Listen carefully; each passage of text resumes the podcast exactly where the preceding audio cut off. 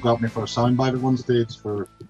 Wow, you've got a good memory. I've hit, rec- I've hit record because I wanted to capture that actually because that shows you've got a really good memory. Yeah, um, me and the wife and the little Oh boy. well, Um, we did. We we hired one of your canoes, and it was really funny uh, because um, my history is I was I was in okay, so I was in the um, the army cadets when I was younger, and we used to do a lot of kayaking and canoeing Okay. and stuff, and I got quite adept to it. I really enjoyed it. You know, it was a good good time in my life. Um, and uh, when we went on these uh, the, the the the the canoes that you've got, it was rocking like crazy. I had my phone, I had a bag full of stuff, and I was kind of like, "Do not knock the boat over." I was like proper panicking. it was really funny. Um, had, I, I think it's it's a side effect of whenever you have more than um, when when it's yourself just in a boat. It's um, you've only yourself to blame, and you're yourself yeah, steady. Whenever um, you have two people in the boat, uh, it just takes that few moments normally to um, settle into it. Um, and whenever you add a few kids in on it, well, that's a random factor that sort of, um, you know, it's like trying to keep kids steady at the best of times, let alone whenever you're trying to figure out uh, the balance in a boat. Um, but yeah, generally, as to say, it's it's something that for most people they get their eye in quite quickly on. It's normally their own nervousness that causes the uh, any twitchiness that's in the boat. Yeah. Um, so you know, being able to relax in it allows you to sort of allows the boat to settle much quicker. yeah, Um, yeah. yeah. I mean, this is what I got taught. I mean, um, years ago. Okay, so I, I had a, a, a real uh, a real fear of like water. I couldn't see the bottom of. Swimming pools fine, like lakes and rivers, things that I, I had a terrible phobia of. Okay, so when I was younger. And we were in the cadets. I think I was about 13, 14. They used to take us out on the kayaks, and they used to take us out in like big batches, big groups, and um, Yeah. and we would they would just train us to do it. But what, what they would do is they they get everyone to hold onto the to the canoes or the kayak. Is it canoe or a kayak? I can't remember the kayaks. I think. Well, the kayaks are the single uh, boats where you tend to be sitting in it with your feet out in front of you Yeah. and a double bladed paddle. Yes. Um, canoes are the normally two man boats where you're more sitting up on a seat and you've got the one bladed paddle. Ah, okay. So what we would we, Definition between the two. Um, and generically it gets called canoeing, so it's um, so if you're really anal about it, it's like nah, uh, yeah, yeah, yeah. It is one of them ones. I, I do get people calling up about wanting to, to hire a kayak for two people, and it's like, well, okay, I only have canoes, but it's just, it's a, yeah, it's, it's one of them ones. Whenever you're, you're in the know, I suppose, um, you, you can get a bit anal about. it's a big blue boat. Just give me the blue boat. The, definition is, yeah, well, these kayaks anyway, they would get everyone to hold on to each other's, so they cr- create like this raft of like you know, so twelve or Yeah. thirteen things in a row, and they would encourage the cadets to get out of their boats, run along the thing, and jump off into the water. Now, the first year I did this, I was kind of like, no. No, no, no, no, no. I was sat rigid in this boat. I'm not moving. And we did a bit. And then by the next year, I wanted to challenge myself. So I got up and did it. And it was one of the most liberating moments of my youth because I was kind of like, ah, it's actually not that bad. And then I would go on to extra courses to do kayaking. We would, I would train up. We would learn how to do capsize drills. We'd do all sorts, and it like taught me not to be scared of the water anymore. So like uh, kayaking actually uh, really helped me. You know, it was really cool. Uh, but enough about me. Uh, let's talk.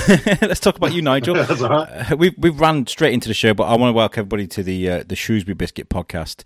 Uh, obviously, I'm your host, Alex Whiteley. You, you hear me every week, and joining me today is Nigel from uh, Shrewsbury Canoe Hire. Um, thank you for joining me, and uh, I'm sorry that we had to change plans again and then again and then again. It was uh, it was uh, to explain to the, the listeners. Uh, we were we were supposed to we were going to go out in one of the one of the canoes. Uh, we were going to record the interview literally on the boat on the river, and it was going to be really cool. It was a really uh, great concept for a show, but obviously the weather happened, and uh, we couldn't do that. So we, then we were going to go to the studio. Then the weather got even worse, and I was kind of like, "Can we just do Zoom?" And you were generous enough to just say thanks. So. Um, so Nigel, um, you've got you got a beautiful uh, accent. Uh, obviously, uh, you I take it from the island.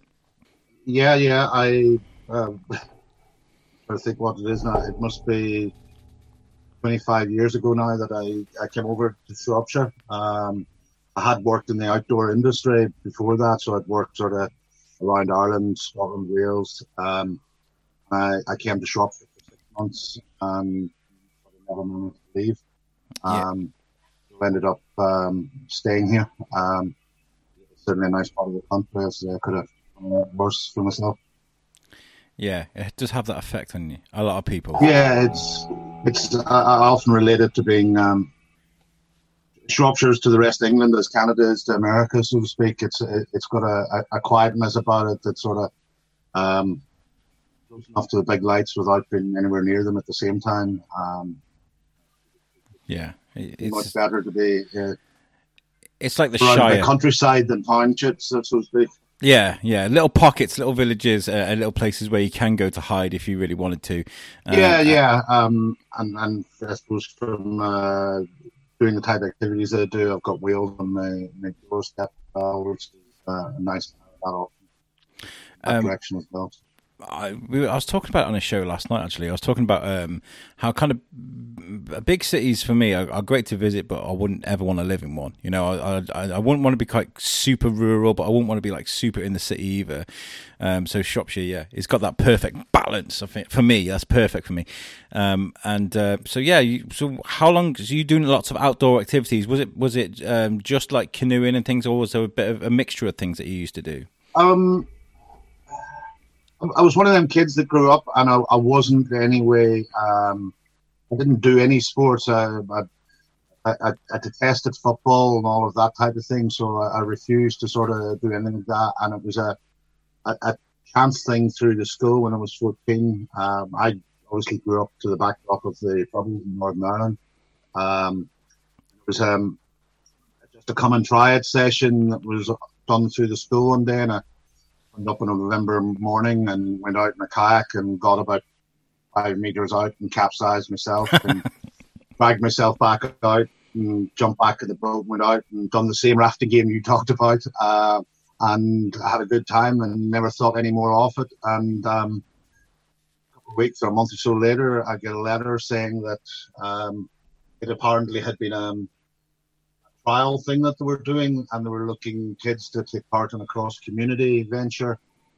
So there's some 600 odd kids that took through these trials, and they picked uh, 100 off as the pick to go and do a, an extra weekend away. So I went and done the extra weekend away. Um, and out of that 100, then they picked 20 off as Ken Catholic, Ken Protestant, uh, as a cross community venture to go off to the uh, Pyrenees for two weeks Wow. And um, part of that, I suppose they, they would have trained us up a bit more in kayaking skills and that. Um, and it introduced me, it took me from the, the flat water stuff into the white water stuff. And we went out to the Pyrenees and had a wonderful two weeks.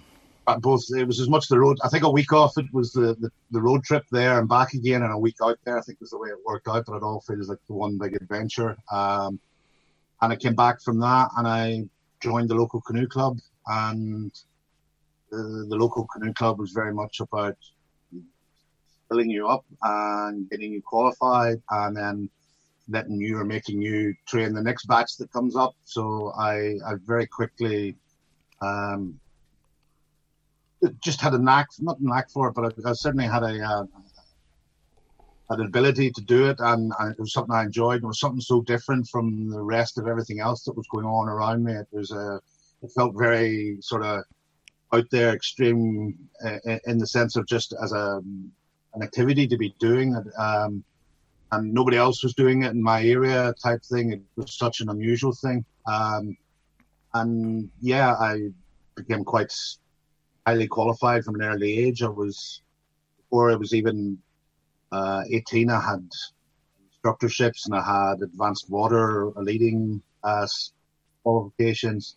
Um, and that allowed me to, whenever it came to sort of almost leaving school and going out into the big bad world, it allowed me to sort of go, well, this outdoor lark seems a bit of fun. It seems more, rather than doing a nine to five, Monday to Friday job, working on a building site or whatever other options was open to me at the time.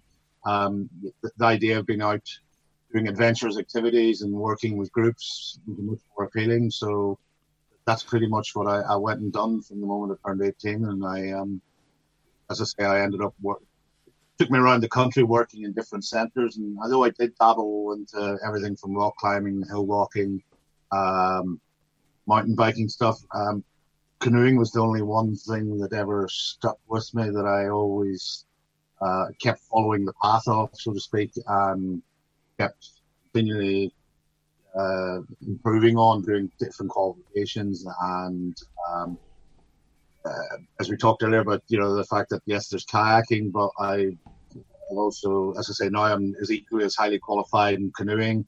Um, I've done quite a bit of sea kayaking in my time um, wow. stand up paddleboard. So there's quite a lot of different avenues to it. And it's, it's one of the things whenever I, I get to the stage of like say mastering one, I tend to then turn my attention to another one and work your way up the the, the, the greasy pole that is the trying to become more and more qualified. Um, Sounds amazing. Never seems to be never ending, but it's all these all these like um, action style adventures and, and, these these sports that you take part in. It must make life real dull because they're really exciting uh, things to do. Like uh, going to the post office, going to the supermarket, these sort of things. Like, I can just imagine, like, because you do all these things, it must. It, uh, wow, I think it's fantastic. Um, uh, it's it's it can be. I mean, how do I think it's like anything you do in life that uh, you know if you're doing it all the time, it's not to say it becomes mundane, but it, it's sort of it's it's the norm for you. So, um, yeah. These days, I say I spend half my life uh, running the canoe hire, spend my other the winter half of uh, the year doing um, working as a coach. So my winter season tends to be doing things from rescue courses on white water, where I spend a couple of days sort of chest deep in cold frigid water, teaching people how to stay safe, how to rescue themselves, how to rescue other people, how to rescue boat equipment, how to generally stay safe in the water whenever they're out doing their um, their sport for the you know themselves. Um, uh, again, coaching qualifications, personal skill qualifications, where you're you're, you're teaching coaching people how to how to become better at what it is they've chosen to do. Um, so yeah, it, it, it's one of them things that um, it's a, a, varied life in that sense. Um, yeah. You're always meeting new people. Um, but I suppose if I'm doing what I'm doing right, I, I it, it, should be well within um, well within a safety confines of, of you know perceived risk to somebody looking on is high, but the risk of doing it whilst you're there is low. Um, uh, yeah, it's uh, it's it's fantastic. But I mean, like, there's there's uh, what you've described to me is like three different tiers of, of of what I would call fear, right? Because when you're when you when you're learning to to use a canoe or a kayak, or whatever it is, you've got to get over the fear that you're going to come in, into any danger. And then when you yeah. come to the point where you are training other people or letting other people use your bring taking like groups out into the water, you'll fear that they're going to be in trouble. You know, you've got to look after them and make sure they're okay. Yeah. And and now the third tier, right, the way I'm describing it is now you're teaching people how to save lives as well. And I, so like you've you've gone from one step to another. How do you how do you get over those fears? You know, I, I mean, might not be not like a, a normal fear for you because you seem like you're like, let's just do this, you know. But for a normal person, it must be quite difficult. Um,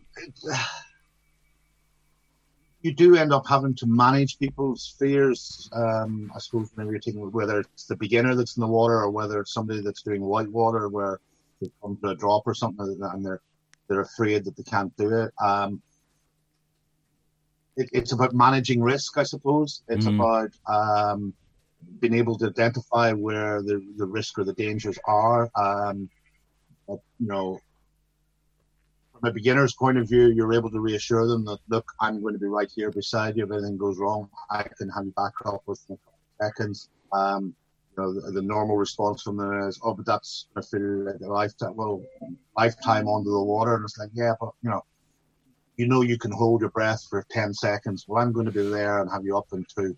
You know, and it's a, it's, a, about reassuring them that way. Um, you know, again, whenever you take it to the other extreme where people are sitting up a drop and whatever reason they're deciding they they're unable to do it or they're not feeling they want to do it, um, you know, they, the, the, it's a softly, softly approach towards them. You've, you've got to get them to sort of. It, it's no good forcing somebody uh, into yeah. it because if it all goes wrong, it then just uh, reinforces the fear that they've got. Um, a lot of time in uh, sort of any canoeing sport, doing battle with head games of sort of, oh, I'm, I'm not feeling as if I can do this today. Um, one of the simple ways of dealing with that is, you know, well, how many times have you done it before? Oh, I've done it loads of times. Well, many times does something go wrong? Well, very rarely, not at all. Right. So, you know, the, the fear, you, are trying to make the fear being a bit irrational, which is most fears can be irrational in that yeah. sense. Um, and again, if you're able to um, highlight the, the, way that you've minimized the risk, you know, um, again, in a whitewater environment, if we're doing something that's difficult, you would normally have safety set up down the river. So we've got a person there with a throw bag to rescue if something happened there. There's somebody there ready to help you there. Um, sometimes it'd be a case of, um, you know, follow the leader, as in you just stick behind me and follow my line down and they'll, they'll follow behind you. And again, it's, it's that repetition of actions of the more times that they do something, the more times that they do something successfully. Um, the reduces the fear factor in it in the sense of, well, actually, I can do this. I've done this before. Um, and, and, and many a person has sort of come from being a, a fearful person and having anxieties about it to now they're, a, you know, three, four, five years down the line, they're now uh, um, a, a, a whitewater leader in their own right. And now they're in the position, they're leading the people down and they're having to do the soft, soft talk, uh, somebody to get them to to do something that they feel within their you know with within their ability. Um, it's again, I suppose that's one of the things that's been um, a leader in these things. It's been yeah. able to assess what somebody's ability is. Um, no point sending a beginner down white water. Um, you know, the, the outcome is inevitable in that sense. But um, and again, know, if somebody's gone through steps of stuff, they will have the skills and ability to do stuff. So I was just, I was just talking about leadership with my wife. Actually, we were just having this just random conversation, and I was like, "A leader is a guy that can walk into a, house that's on fire and be calm." You know, I was just kind of like, they know what to do. They know what you know. Um, yeah, and I, I did an interview a, a, few weeks ago, and we were talking about um, the fight or flight reaction. Um, I, I'd set up a Zoom um, interview for the wrong time because I got the um, the coasts on America mixed up. Right, so uh, she's sitting there waiting. I'm, I thought it was meant to be like three hours you know ahead and i'm like oh my god i panicked right and where i'm sat right now i've got my laptop my webcam my mics and stuff and, and bits here i'd literally panicked and for some reason my laptop ended up on the sofa my microphone hit or there was something that was over there by the microwave in the kitchen i just completely panicked so i know that if I was ever in a situation that you're put in daily, or you know, especially when you're training, I, I would be useless. I would be useless. But but after years, it must get easier for you because you spot the signs. The, the, the cocky guy that thinks he knows what he's talking about, the shy person that actually is is quite strong, or you know the, these kind of characteristics that you learn over the years. Yeah, I mean, yeah, it, it is that case. I mean, I, I think one of the the lessons I remember getting early on in my career, and uh, I still use it to this day, is where where you're faced with a scenario that's just completely out of what. When I'm on the river, I know what to expect. I've seen most of it before, so you know where somebody's going to go over that. You know where somebody's going to have trouble at, and and you've already planned for that. You've already set up ways to. It's the things that that happen that you don't expect. Um, the, the one that springs to mind is that uh, we were paddling down a river um, in North Wales on the Lower Tryweryn one day and um, heard this crash noise to our right. And as we looked across, we saw a gap in the field and we saw a car coming to the rest in the, the field on its side. Um, and basically the person had driven off the road through the ditch and landed in the field. Now you wouldn't have seen it other than they heard the noise that got our attention to it, and people on the road hadn't noticed it because they were still driving past, and it was just uh, just pure luck that we happened to be in the right place at the right time, and we've obviously pulled up our boats and we've gone up to, to this car and it's it's on its side and the bottom of it or the underside of the car is facing us and I, and I still remember at the point where it got to the, the front of the bonnet of the car to sort of look in to see what. I remember just pausing for that second or two just to compose myself before I, I, it's I went in went on ahead to see what I was about to see if that makes sense. Um, and I think it's a bit like you're saying with the guy that runs into the house. It's, um, for me about running into the house was I would actually be pausing for a second before I go in, just to gather thoughts. You know, um, and, and so it's using that same ability. Sometimes the the the rushing headlong into things isn't what you want to do. You're uh, one of the the, the safety uh, things that we teach the uh, priorities and safety uh, for rescue is um, self, team, uh, victim, equipment, um, and, and that's your list of priorities. And so, whatever happens in front of you, the first thing that goes in your mind is self. My safe is is where I'm at safe. Is what I'm about to do safe. Then is the rest of the team that's with me safe? You know, and if that means right guys, I'll stand over there somewhere out of the way. That's it. And then the third option, the third uh, thing on the, the priority is actually the person you're trying to save. Um, you know, because if you haven't dealt with the first two, then you're only creating more casualties or putting yourself at risk. Um, so having that sort of presence of mind to actually pause before you do anything and that sort of um, extreme adventurous um, life-threatening situation is normally it it, it, it saves more injury more uh, more wrong happening if that makes sense um, so yeah just always pausing is a so the, the, the hero that goes rushing into the fire to save the baby isn't as selfless as you think. Self was first on the list, actually. As well, you know, by, by pausing and thinking about himself, he might think of grabbing a fire blanket.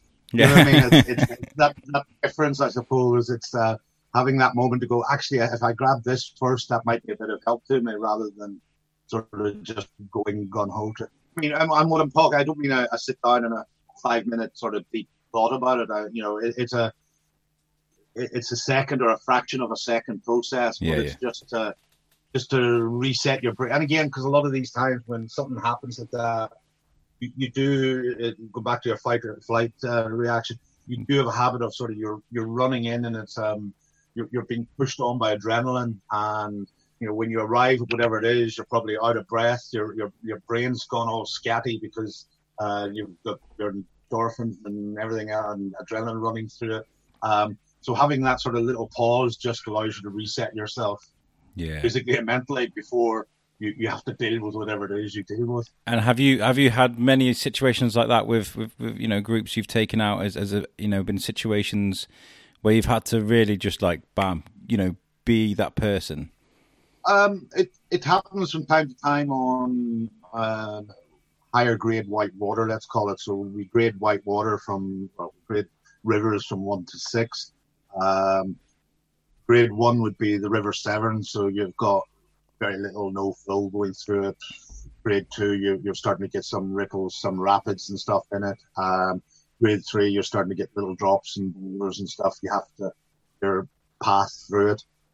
Once you get into grade four, it's sort of um, it's starting to get bit more full on of itself, and you've got consequences. So it's the consequences of what will happen if something goes wrong it, it is quite ha- grade five. Um, you know, it's very difficult to see what a line would be, but um, messing it up would quite severe consequences to you. Um, and well, I was always brought up that grade six was sort of unrunnable in that context. So um, Conway Falls something like that would actually be a grade six. Um, you know, Fairy Glen would be a grade five, something like, um, depending on the river level, I suppose the Town Falls in um, would be maybe um, between a grade three and grade four, as I say, on on um, levels. Something like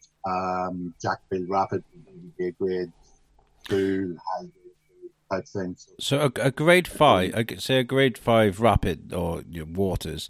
Um, is it is it safe to say that it's not always down to common sense to get yourself from A to B because sometimes it's unpredictable, right?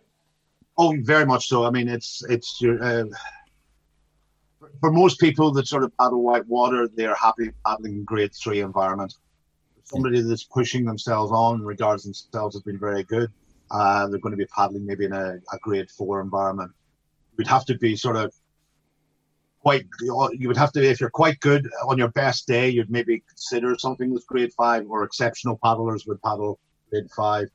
But again, that would be a very, um, only people at the very top of their game, the sort of uh, Premier League of whitewater paddlers would be contemplating doing grade five. So for your average sort of person, for your club paddler, for your per- person, the boats you all see going towards North Wales on a rainy weekend uh, along the road, um, they're normally going for that grade three, maybe a little bit of four summer. So they might be doing a river that's mostly grade three, and it might have a uh, a grade four drop in it somewhere where they'll see when they get there whether they feel they're up to doing the, the drop that day or whether they might just walk around it. Um, and again, that is always the option is if you're not feeling the love for it on the day, is always to um, out your boat, walk around it, and put it back in below it. It's fascinating. It's fascinating because you know what I, I, do think about things like this quite a lot because of my youth, because of the things I we did used to go out quite a lot, you know, and we used to mess about a lot. You know, we used to do play gladiators. You know, you get two two kayaks where you're st- someone standing on the two, and then you get the paddles and you try and push the other person off. You know, we used to have fun. But like one of my favorite films growing up was uh, Without a Paddle. Uh, it's got Matthew Lillard. Um, uh, Seth Green, and it's about um, a group of guys that want to go on a kayak trip across America um, and find this treasure. And because of that film, I was always like, I would love to do that. I would love to go on some some um, I know some kayak adventure for a few days, and, and just you know, pull up the boats with some tents and then go back out again. I thought that would be amazing, but you know, it's, it's finding the opportunity to do that in the UK, I suppose. Well, it's it's you, you say that. I mean, one is we, we, we've got that very thing on our doorstep with the River Severn itself. Um, it's a well paddleable area off it is about 120 miles from Pool Quay down to Gloucester itself. Um, I quite often run um, the, what I call a Severn Challenge, uh, going down it and uh, drop people off up and they basically spend five or seven days traveling down. Um, for most people, they're hitting campsites on the way down. There's not that many, but there's enough to be able to do uh, at least a decent distance every day and hit a campsite. Uh, for others that want to live on the more wild side, there's always the option of wild camping. Um, that comes obviously with the hazards of a landowner obviously moving you on at any time. So get off my property. Um, yeah, yeah, yeah. Um, so, so hit. I mean, you, you have got that adventure on your, your own doorstep, and for the, the Severn's a very undeveloped uh, river. Uh, when you look at rivers like the Wye, where it's got, um, I don't know, 80 maybe odd hire companies down it. Um, on a summer's day, at times you could almost walk the length of the, the River Wye on top of boats. There's that many. this, this, the Severn's just that, that way populated. There, there's only a handful of providers that operate on it, um, and many of the time I've sent people down the length of the Severn, and what they've turned around and said at the end is, never saw another boat for the entire week. And because you have such these big gaps of between the towns, and because it's so uh, so much countryside between um, Shrewsbury and Ironbridge, Ironbridge, Bridgnorth, um, Bridgeport, down to Bewdley, and a lot of the time the river meanders out into the countryside before it comes back in towards the town. So you, you only ever see people every day or so, if that's the way of putting it. And you, so you can find that sort of almost solitude even in something that flows through the heart of England in that sense. Um, I, I, would, I, I, would love that. I would absolutely love to do something like that. Um, oh, wow. So do you offer that as a package for people then? Yeah, yeah. I mean, the biggest, there's a lot of people that would have their own boats that would look to do it, but the, the biggest problem is the logistics of when you get to the, the end, how do you get back to the start? Ah, yeah. Um, so it, it was actually born out of uh, had a lot of people contacting me going, well, nobody will hire me a boat for the week or nobody will do the logistics. And when I sat down and looked at it, I went, well, it's, you know, I can park the car for a week and I can easily bring them to the start and I can easily go down and pick them up again. And um, ended up sort of wrecking all the campsites on the way down and creating that list of campsites and, and doing so created a sort of my own little guide to the river, what they can expect every day as they go through the different parts. Because the river is very much ever changing. It goes from wild to into more um, agricultural, into wooded valleys, into you go through obviously Iron Ironbridge where you've got all the history there. Mm. Um, start going through Bridgnorth, Bewdley, Stourport. Again, the, it changes again into more of a um, riverside touristy thing, and then you in the lower reaches, then you're you're sharing the, this bigger, wider river with a lot of sort of uh, cruise type or you know like uh, cabin cruiser type things that are uh, both on hire and private. So it's it's always changing that way. Um, uh, and, and, down to even you know risk. It's, it's, going back to our risk assessment thing of how do you for a lot of people things like map reading can be an issue even though it's a, there's only one direction you really head in but um, it was always the how do you find them if there was a problem so I, have got little trackers I can track the boats with so that if they have an emergency or something I'm easily able to see where they're at on the river and I'm able to gauge them how well they're doing getting down the river over the week because you know you have environmental factors like the you know wind and rain and stuff that can always affect them. The headwind for a, a day or two, well, they're not going to make as much distance, so maybe we need to look at changing the pickup point at the end of the week for them. So um, you know all these things sort of come into play. That it was. Uh, again, you know, uh, you being you being the leader, uh, coming up with these contingencies, it must be it must be um, it must be exciting for you. I mean, a problem. I mean, I, but I, I enjoy these sort of challenges. You know, you've got a group of people on the river. You've got to make sure they're okay. Here's what we got to do. You know, this is all you've explained here. I love that. It's fantastic. Yeah, it's um, yeah. Uh, uh I think anybody that knows me knows that I hate hate risk assessing in the context of having to write down risk assessments. Uh, I think it's more born out of my dyslexia that you know it's just general writing that I got in that sense. Um, but I think working in the outdoor industry, you, everything you look at, you see the risks of it, um, and you know it, it's if you see it and you identify it, well, then how are you going to minimize it? And you know, I, I think that's the way my mind is constantly working, and it's it's it's a second nature thing. Um, I think it's no different than any parent where whenever the, they've got a kid running around in front of them and um, the, kid's going to trip over, uh, they end up picking up the thing or they warn the kid not to trip over it. It's, it's, it's the same principle. It's just, you know, fleshed out into the environment that I'm working in, if that makes sense. That it's, uh, um, and and do, as like, I say, experience you've seen it all before, so you can have a, a fair idea what could happen and yeah, the past experiences and things. Yeah, yeah. Yeah, I mean, like uh, you were saying, it can get it can feel a bit mundane. Uh, I mean, like to explain, like um, I use Bantry, Bantry Bay uh, as an example. Uh, my my family live in Bantry Bay, and when I used to go there uh, in Ireland, uh, it would be one of the most magical places. It's such a beautiful little, little, bay in in the south of Ireland. I'd go see my family, but I'd be I'd be awestruck of, of the town. But now if I go to Bantry, it's just like yeah, I'm going to Bantry. You know, like uh, yeah. it's it's because it's turned from this magical little bay I spent a lot of time in to to just Bantry. Uh, does that happen with you? Do you, do you like the, the, sunny days when the, the, the birds are out and the the water's really nice, people are having fun? Does it still warm your heart? You know? Very much so. I mean, it's.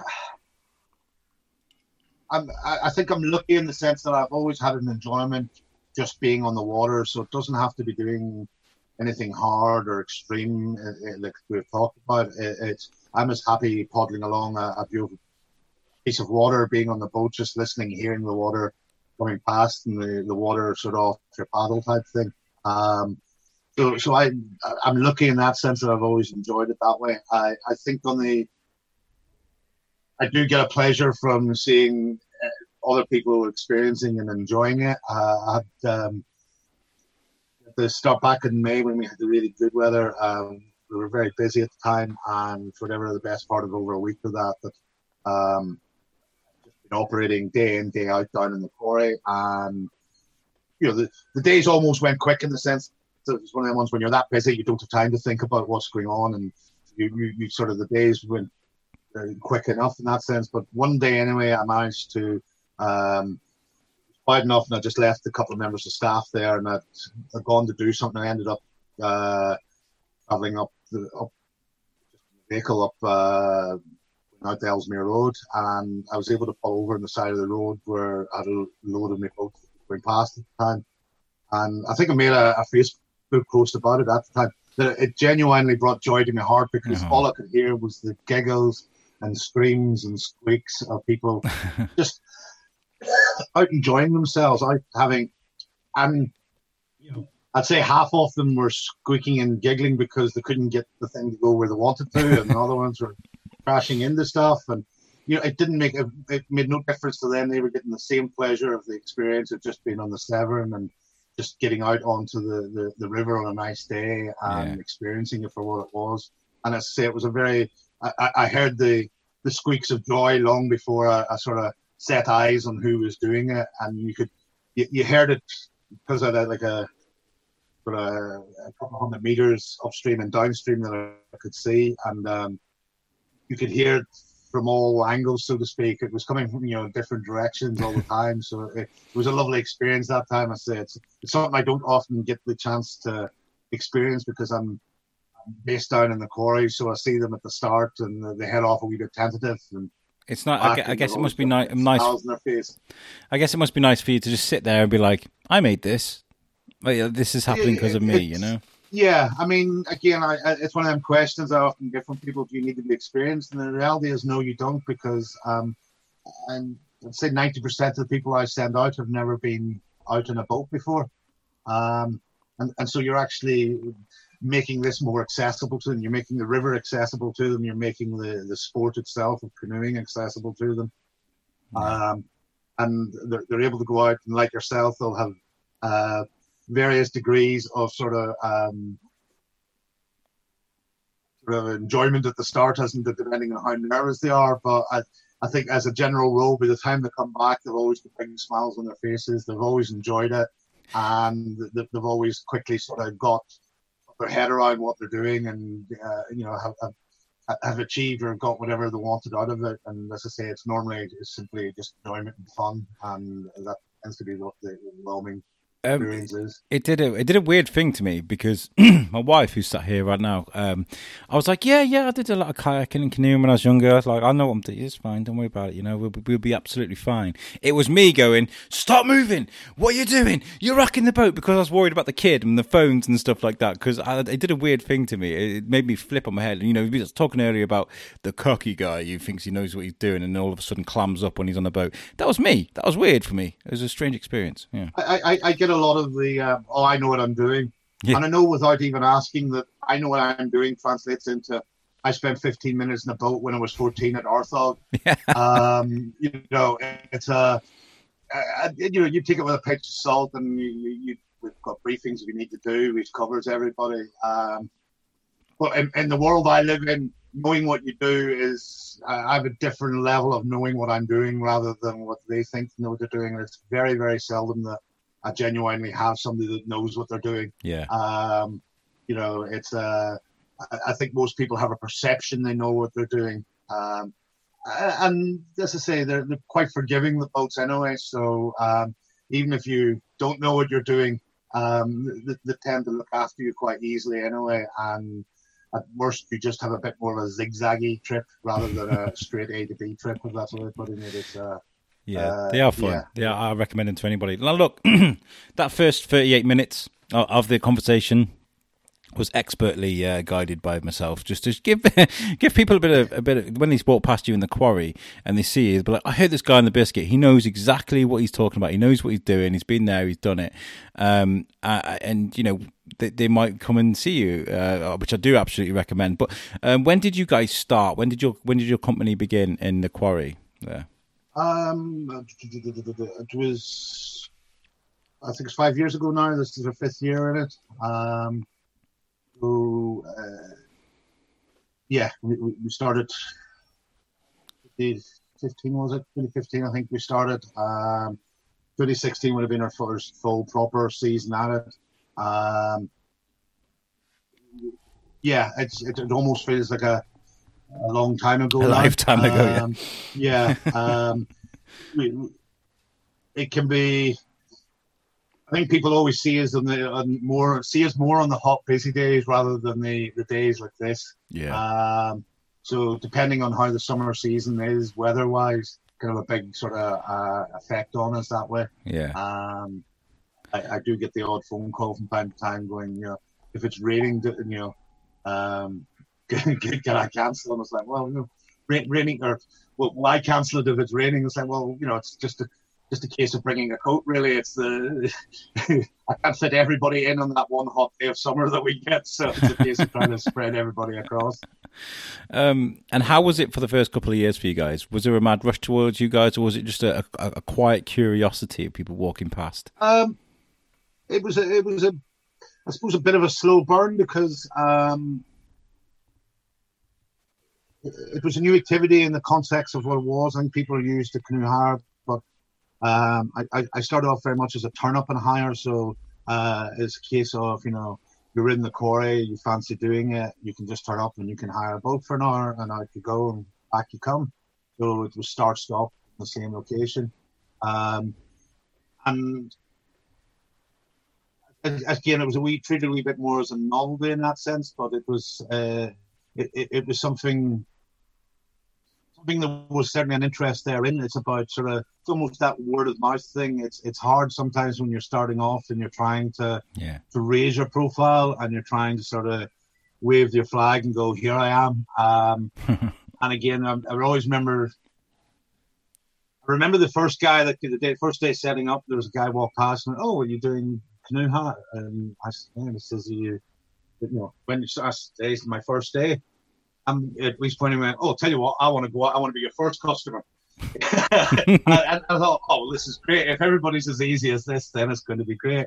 Um, but what the overwhelming uh, response tends to be one of, oh, this is a great idea. I'll come back when it's a nicer day.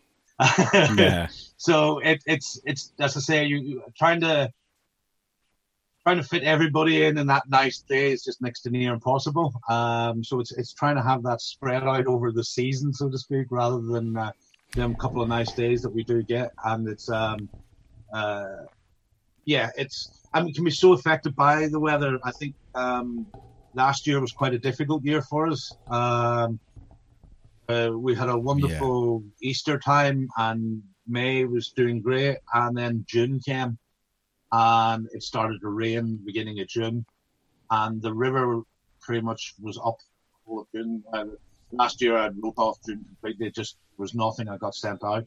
Yeah. Um, and that that's the troubling aspect of what you guys do, and you like people like you and um, uh, the the Sabrina boat as well. You know, like trade gets affected by that river uh, with by the weather, and yeah, like the end of last year was just horrendous, wasn't it? Well, again, and the same happened through August. Uh, I mean, I started um, operating in the Attingham Park as well on the River Tern there. And it is a smaller range of what's acceptable to work within. And so I remember through August, again, I, I was struggling both in the Severn and on the Tern, both locations, just just wasn't able to, wasn't safe to hire. Um, I, I, got a lot of interest this year after the big floods, and there was a lot of, you know, um, you know, oh, did it affect you and how how badly did it uh, uh, affect you and your business? And as well, it, it shut me down. It closes me down.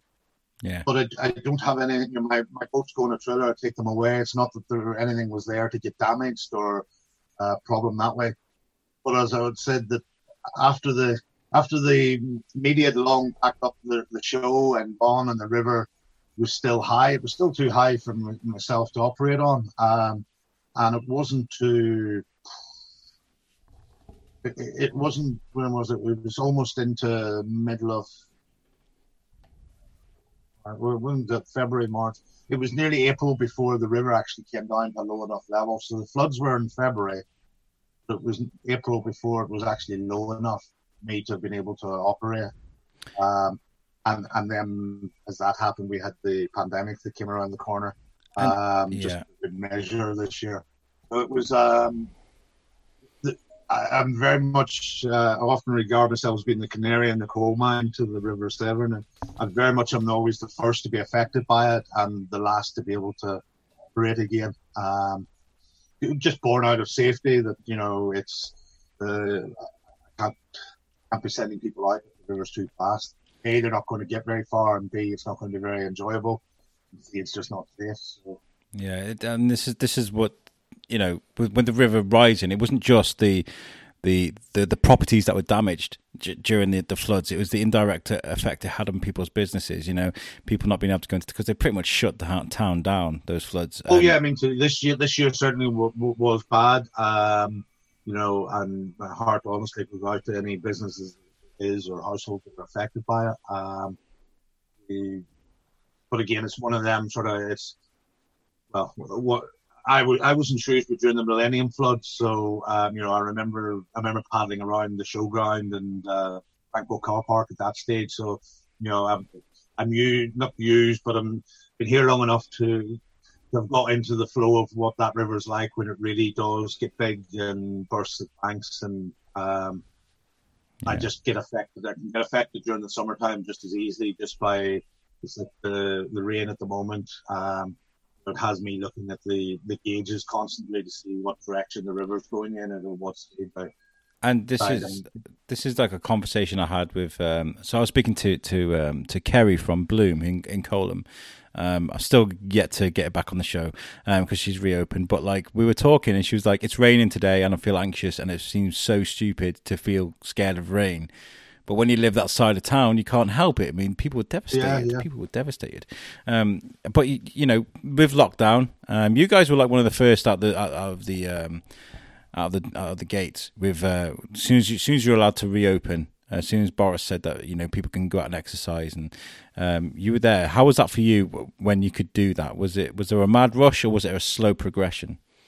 No, no, it was quite a mad rush. I mean, um, I, I, going back to start off, and I saw the writing on the wall the way it was going. And as I say, by the time the river got low enough, and I thought, oh, I can open up here, I could see it was going to be closed down before that. Yeah. And so I just I made the call at the time that well, we won't open until this dies back. So I hadn't opened at the start of the season, and I was slowly resigning myself to the fact that well, if I'm really lucky, I might might get July or August. If I can get just an August out of it, I might be able to scrape something through from uh, from the season. Um, so whenever the the process of opening up came, uh, it was around the 20th of May or so. Um, I say, I think as anybody that's trying to open up their business at the minute, it's a case of interpretation of guidelines. Yeah. Uh, and looking at what you do and, and what the risks are and everything else. And we were we were benefited by the fact that we were in the open air. Um, one of the first things I remember doing was going up and measuring the, the distance between the front and the back seat to find out that just over two meters. Yeah. So um, I, I, I, was sort of quietly pleased with that. that uh, the folks that had the, the seats were. So you know, we, at the start we said, well, it was family groups only. But again, it's a hard thing to police. Uh, I think a lot of it goes down to, you know, um, the, the, the public you're dealing with having to sort of police themselves. And I think if you you've been around the quarry, around anywhere for that matter, there's different people take it to different extremes. There's those that will walk to the other far side of the road on you, and then there's other tackles of the young ones and whatnot else that you're going. You're not all from the same family group. Um, so I knew even though you know it was two people from outside the family group that would still be okay in the boat.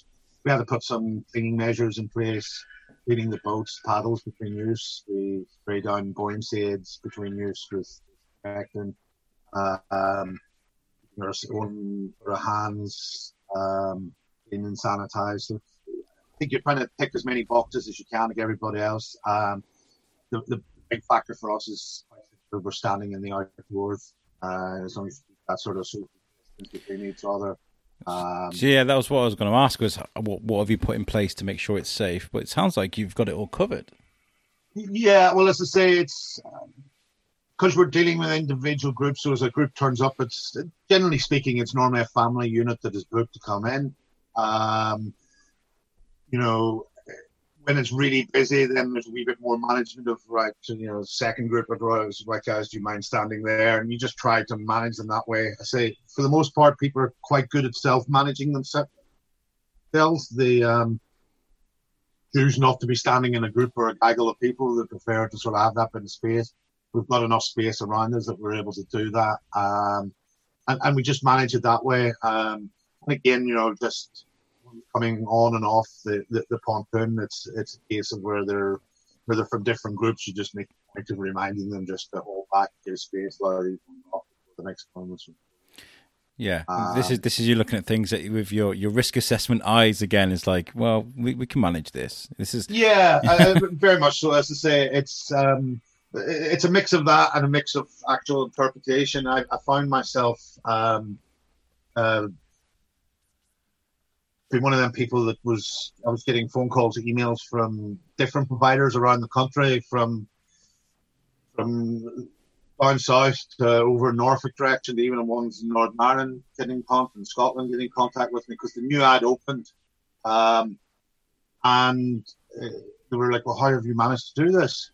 Um, and it's, I, I, think I was lucky enough in that um, the only people I needed to seek permission of was the town council, and as long as I provided them with a risk assessment, um, you know, that covered, uh, they were happy enough. Um, and again, you know, the, the, way that the operation runs in the outdoors, in the open, uh, it's, it's, easy to minimize contact between people and things. And as I say, there's, and I think the reason why these other people were coming to ask me was that uh, going back to that interpretation, their local council was interpreting it different than than my local council was, or their uh, their boss was interpreting it different from I was. Um, yeah. And you know, it's people often say, "Oh, everything's so vague about what it is," and I think part and parcel the, the government have purposely left it vague, so then it allows you to the degree make your interpretation of it, but what measures you feel is required in place. Some, um, sometimes though, you make that commitment where, where it means spending money on signage, where it means like uh,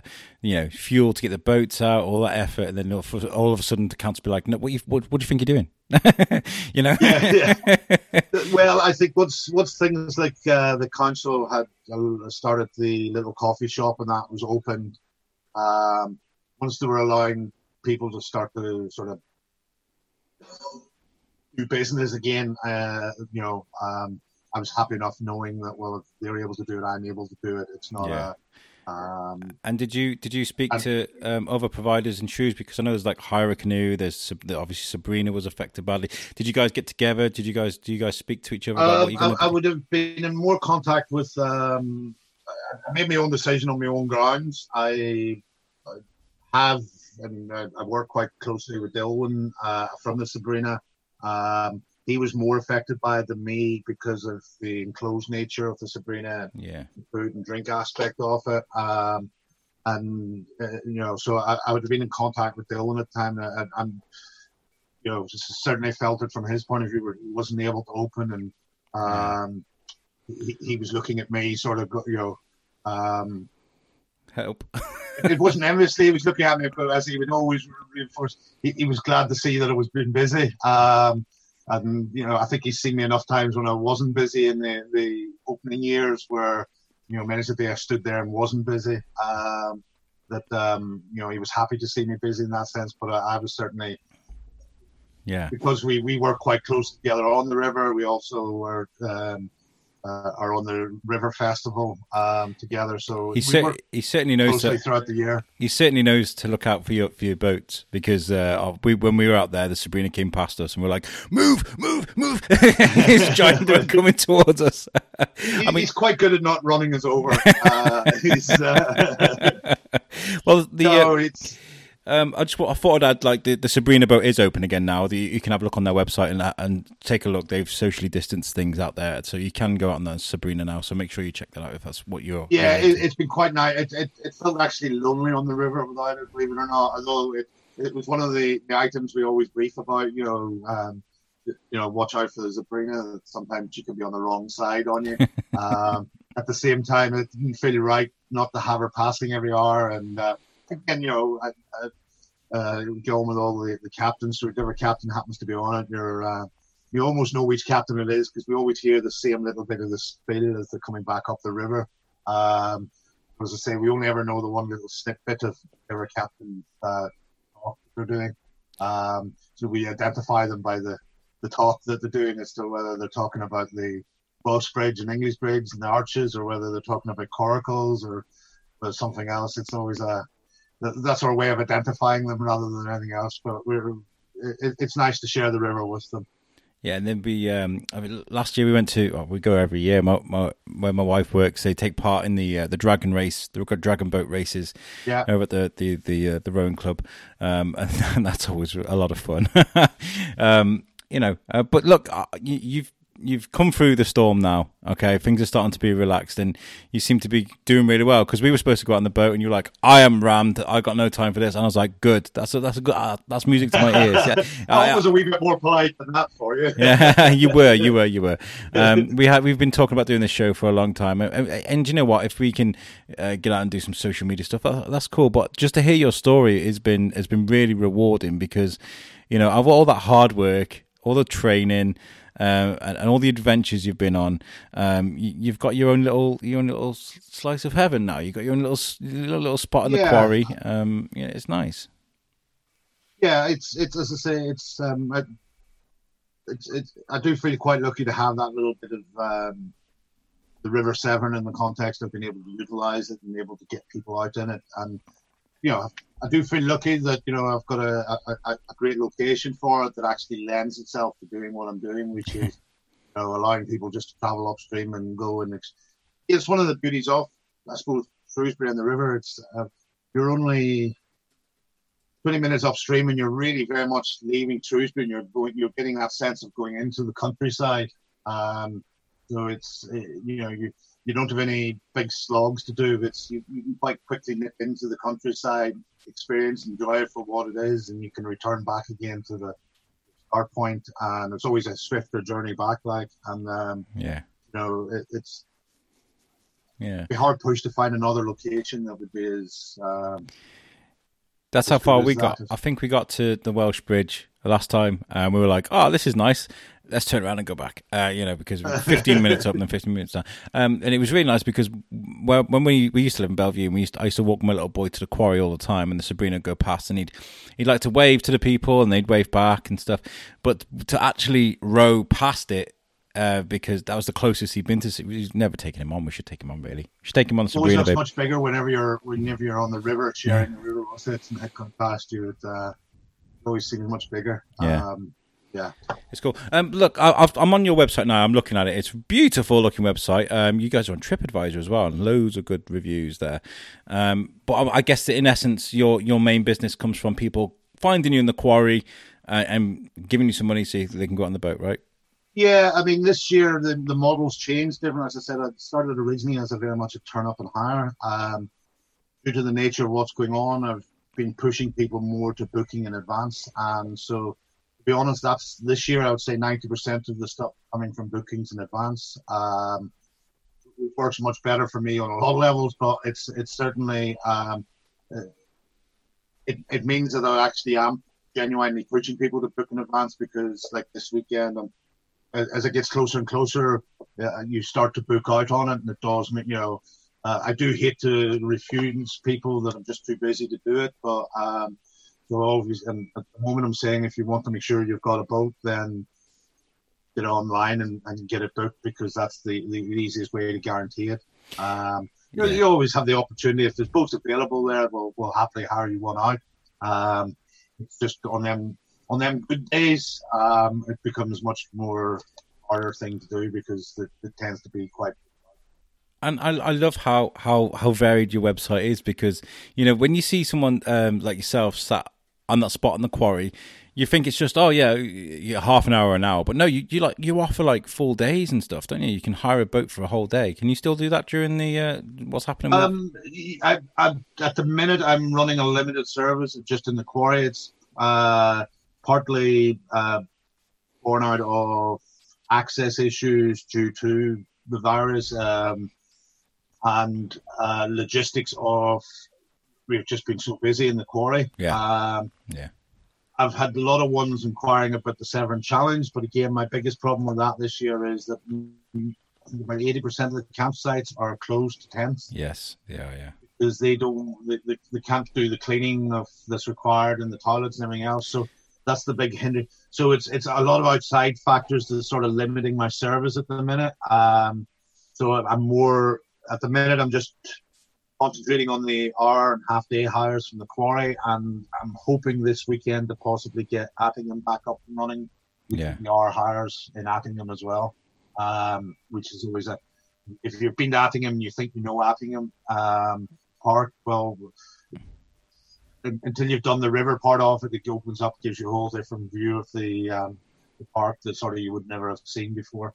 Sounds, Um, that sounds great, actually. That sounds amazing. I'd love that. Well, Um, yeah. uh, As an interesting side note to that, apparently the, the river in it was actually modified because uh, back in back in the day of um, of the lords and ladies that um, you didn't have a, a proper um, that sort of them big show gardens. Forget what the word they call them, but you know the um, where they've done them large landscape of gardens uh, like Attingham's got. Yeah. Uh, I think what the name of the guy, the famous guy that does them. The- Uh, that um, it, it wasn't a proper one unless you went for a walk and returned back to the big house via your own private river, a rowing boat.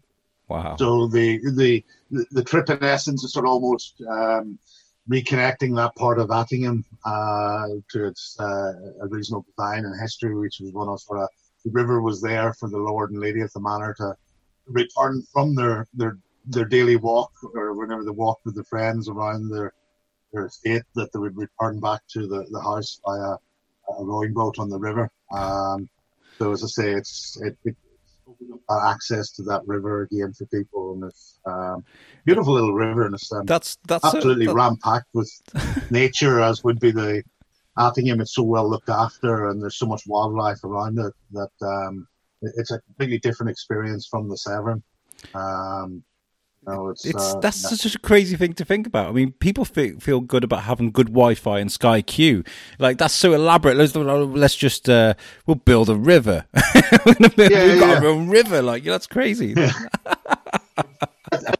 I, I would assume the river was there. I think it was the, the let's call it modified the river to allow it. But yeah, the, the, it's saying that I'm quite sure there's examples elsewhere around the country where they have built the river. Um, you know, it's uh, Oh, wow. if you have the ability to sort of uh, whatever landscape sort of acres and acres of land and stick in dozens of trees that you're only going to see the proper value of them in a hundred years time yeah. um, what what's remodifying the, the a river? You know, it's nothing in the grand scheme of things. Um, That's fantastic. Well, look, guys. I mean, I would pay. What I would do is I would follow uh, Shrewsbury Canoe Hire on Facebook. I guess that's where you keep up to date with what's going on when things going to re- open up a bit more for you guys with Attingham. yeah, and- very much so. Yeah, so listeners, you know, make sure you give them a follow and give them some support as well because because Nigel's he's he's he's done it, man. He's been out there and done it. He knows exactly. He knows what he's taught. He's you're in safe hands. That's the best way of putting it. Um, and I'm really glad we got to do this talk because um, Yes. I'm, I'm always interested in, in this this kind of lifestyle because when I was younger, I used to enjoy that sort of thing, and now I'm a bit older and a bit more bigger and a bit slower. I'm kind of like, oh man, what could have been? Uh, so it's nice to talk about that sort of thing. Um, uh, thank you very much for joining me. Um, the website for Shropshire Canoe Hire is uh, shrewsburycanoehire.co.uk. Make sure you give that a look and book. You're saying book, yeah, rather than turn up. Yeah, I'd, I'd advise booking certainly at the moment. It's um, Yeah. high season, so booking's always advised. And if you've never done it before, and if you if you're scared, go. You know, try it seriously because I, I got to say, I mean, you're not going to be able to run along a, a, a row of 12, uh, 12 boats and jump off into the, the river like I did, but you're still going to be feel liberated when you've been on a boat. Uh, you didn't die, you came back safely, and you had a good time. You'll feel really good about it. So I, I do. I, I encourage people to try it. Um, thank you very much for joining me, Nigel. I've really enjoyed chatting to you. Um, Thanks for having me. I'd like to encourage the listeners to uh, check out our website uh, where our audio is all available. I say that there's about three shows waiting to be released on the website. I'm going to do that in a second. Uh, we are at www.theshrewsburybiscuitpodcast.co.uk. Um, before I, I do leave the show, I want to say a huge thank you to to Hickory's uh, for they, they they invited us for some food so we can help them promote them. That the fact that they're open, Hickory's are, are open again. Uh, so if you, it's an amazing place. If you've never been to Hickory's, first of all, shame on you. Um, make sure you check it out because the food is absolutely stunning. It's amazing. Uh, I, I asked the uh, the the manager there if uh, if because I'm on the keto diet, and she was like, "Keto, no problem. It's all meat. It's fine." So I'm looking forward to that.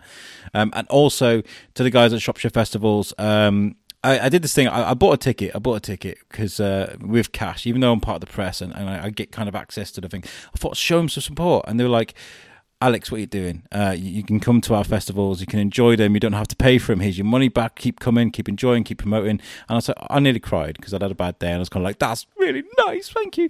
But um, I want to say thank you for their support. Um, I'm enjoying covering their events because they're doing amazing things. Those drive-in festivals are just fantastic. If you haven't booked a ticket to go to one, make sure you go into Shropshire Festivals um, uh, Shropshire Drive-In Festivals on Facebook and have a look what they got going on. Um, this is going to go out on the Wednesdays of the weekend. Just gone. There's a, a circus um, event and there is a stand-up event.